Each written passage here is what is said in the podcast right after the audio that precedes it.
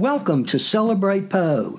This is George Bartley, and this is episode 199. Now, despite the problems that I have sometimes encountered with ChatGPT, and especially with Bing, I wanted to devote a large part of this episode to three AI versions of The Raven, generally agreed to be Poe's most familiar work. As you will soon hear, the first version of The Raven is actually rather close to the original, except for the substitution of dove for raven. Remember, all three versions here today are from ChatGPT. Now, I think it's fascinating how ChatGPT ta- takes the same source material and adds a, a, specific slant to each version of the Raven that makes that version unique and well worth your time.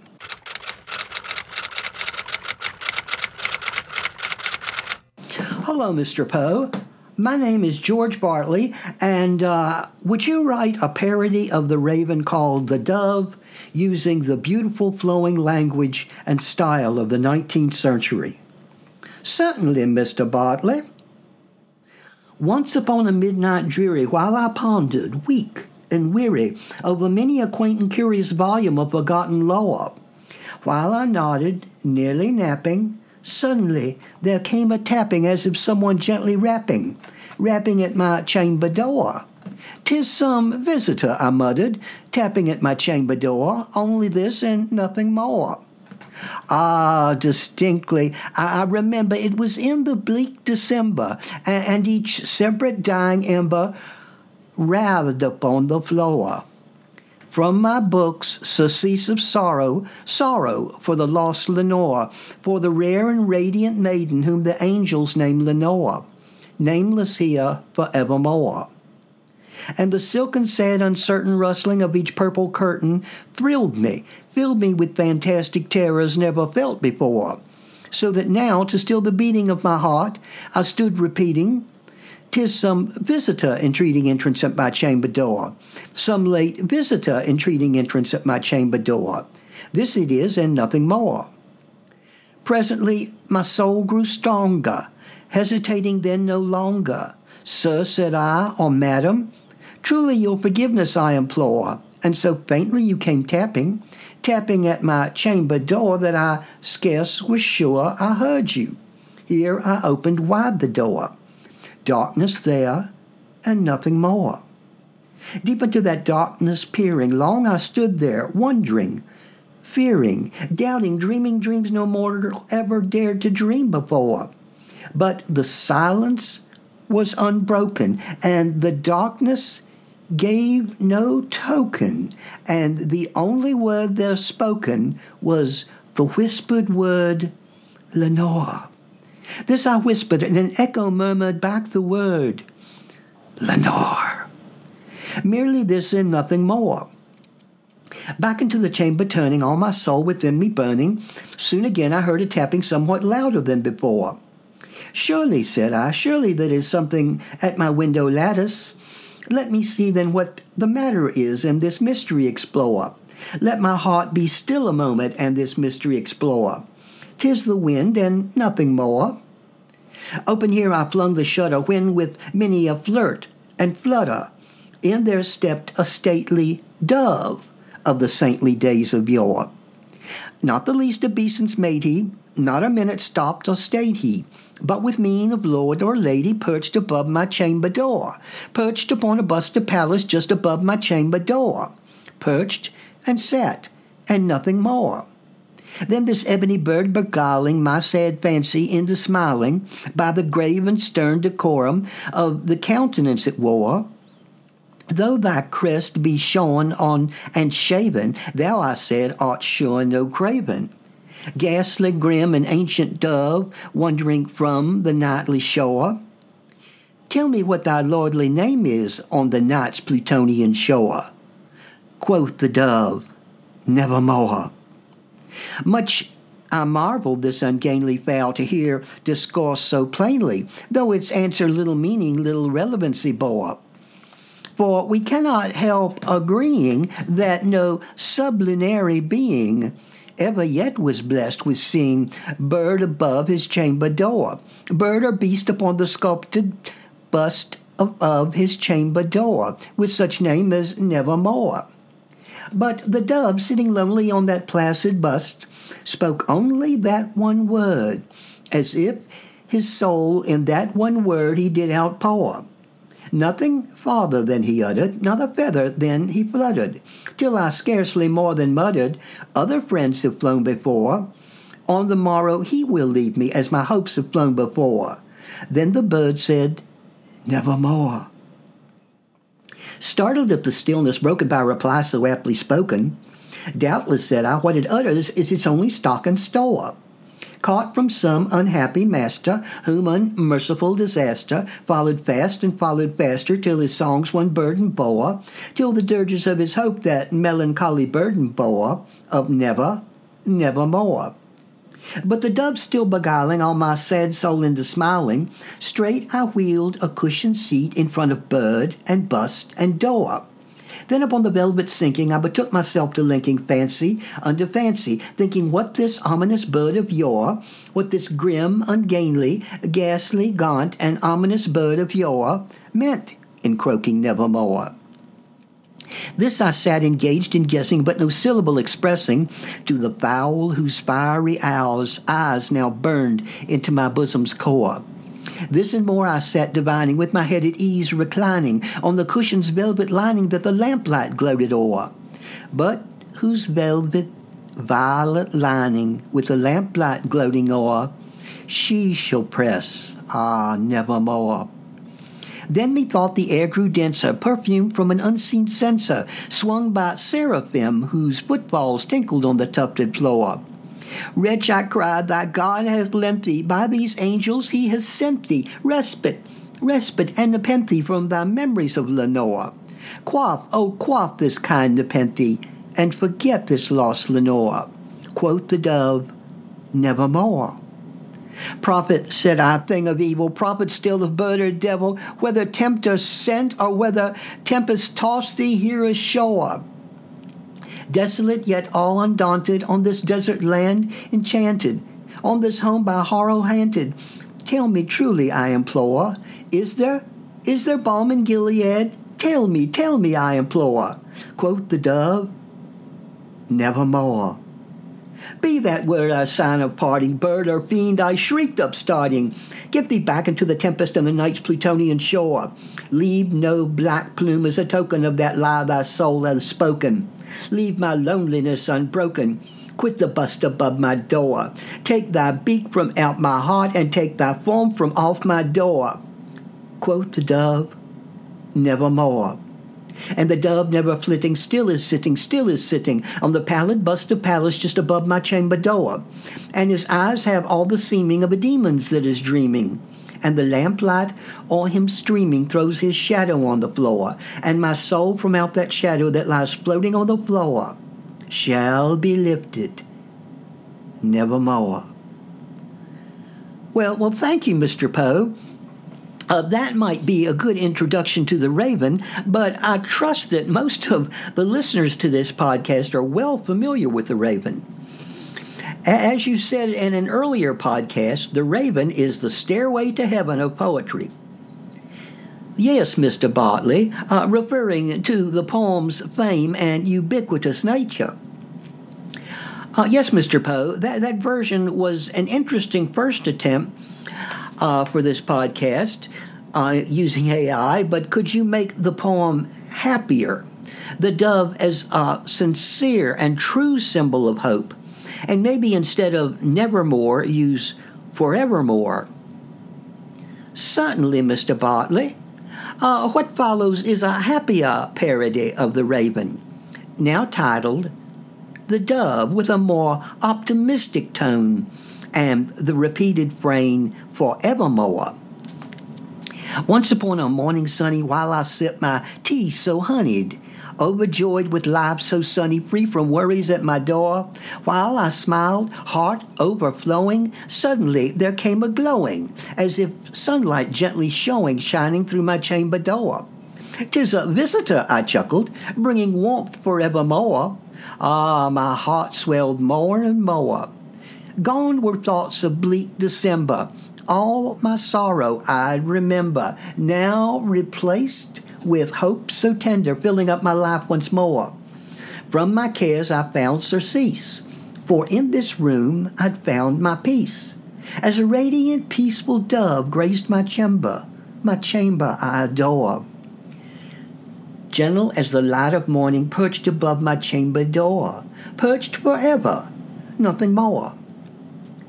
With a presence so inviting, its aura was delighting, such a creature so exciting, I'd not seen it here before.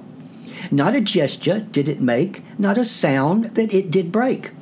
But with mien so warm and graceful, perched above my chamber door, perched upon a symbol of hope, just above my chamber door, perched and stayed for evermore. Then this bird of sunny splendor made my heart so warm and tender, as it sat so calm and slender, where the sunbeams gently pour.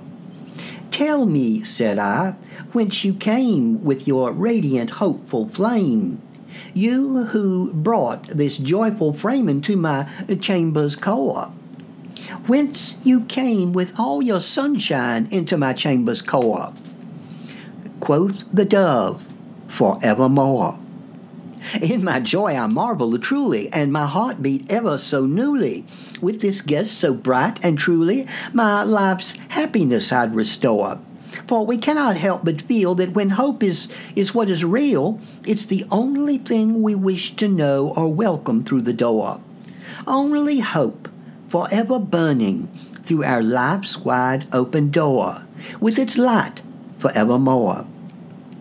But the dove still so beguiling, with its grace and endless smiling, spoke these words so reconciling, as I pondered evermore. Though your past was filled with sorrow, brighter days are await tomorrow. With the hope you'll find and follow to the shores of life's grand shore. With your dreams, with love and laughter, to the endless shining shore. Quoth the dove, forevermore. Then I knew my heart was lightened, and my spirit had been brightened by this dove so gently lightened, filling me with dreams galore. So I sat there grateful, beaming, letting my heart's light keep on gleaming for the hope that was redeeming my lost joy forevermore, for this radiant symbol of hope filling me forevermore, filled my soul forevermore.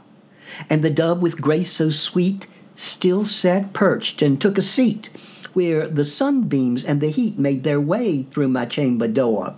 Nevermore was gloom invited, for my heart was so delighted with the hope that was ignited, filling up my life's grand score. With the love and endless hope filling up my life's grand score. Forevermore, forevermore. Great, Mr. Poe. I am I am rereading an, an excellent book called Evermore. I try to read it every year. Uh, Evermore was written by one of your distant ancestors, the distinguished scholar Dr. Harry Lee Poe. In Evermore, Dr. Poe emphasizes the nature of the divine and importance of justice in your life and work. What about a religious version of the raven with evermore instead of nevermore? Uh, I know there might be deep philosophical aspects considered uh, well, considering the fact that while you're basically a machine and don't relate to religion in the way that a human being can, I'm sure that you are aware of religious concepts.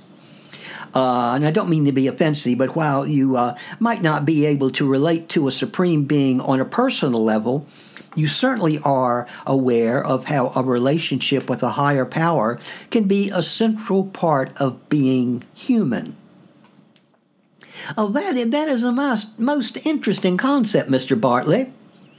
Uh, therefore, what follows is a religious parody, so to speak, of The Raven, now titled The Dove, with a theme of faith and the use of evermore.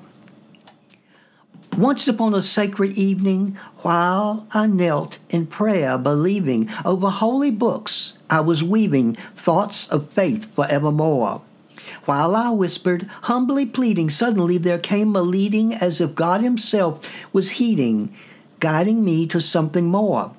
'Tis a message I surrendered from the heavens evermore. Ah, I felt my spirit soar. Gone were doubts and disbelief, replaced with solace, sweet relief. Faith, a balm beyond belief, filled my heart to its very core. From my prayers I found release, for in this moment there's a peace. As a radiant holy dove graced my chamber I adore. Gentle as a sacred blessing perched above my chamber door. Perched forever, I implore. With a presence so inviting, its aura was so enlightening. Such a creature, so delighting, I had not seen it here before. Not a word did it convey, but its grace did light my way. And with mien so warm and faithful, perched above my chamber door, perched upon a symbol of faith just above my chamber door, perched and stayed forevermore. Then this bird of holy splendor made my faith grow warm and tender, as it sat, so calm and slender, where the divine light does pour. Tell me, said I, from above, with your radiant sacred love, you who brought this grace from heaven to my chamber's sacred floor, tell me of your heavenly mission in my chamber's sacred floor. Quoth the dove, evermore. In my soul I, I, marveled truly, and my faith was ever so unruly. With this guest so warm and holy, my heart's devotion did restore. For we cannot help but see that when faith's what sets us free, it's the only thing we wish to hold and cherish evermore. Only faith forever shining through our lives forevermore, with its light forevermore. But the dove, still so beguiling, with its grace and face so smiling, spoke these words so reconciling as I pondered evermore.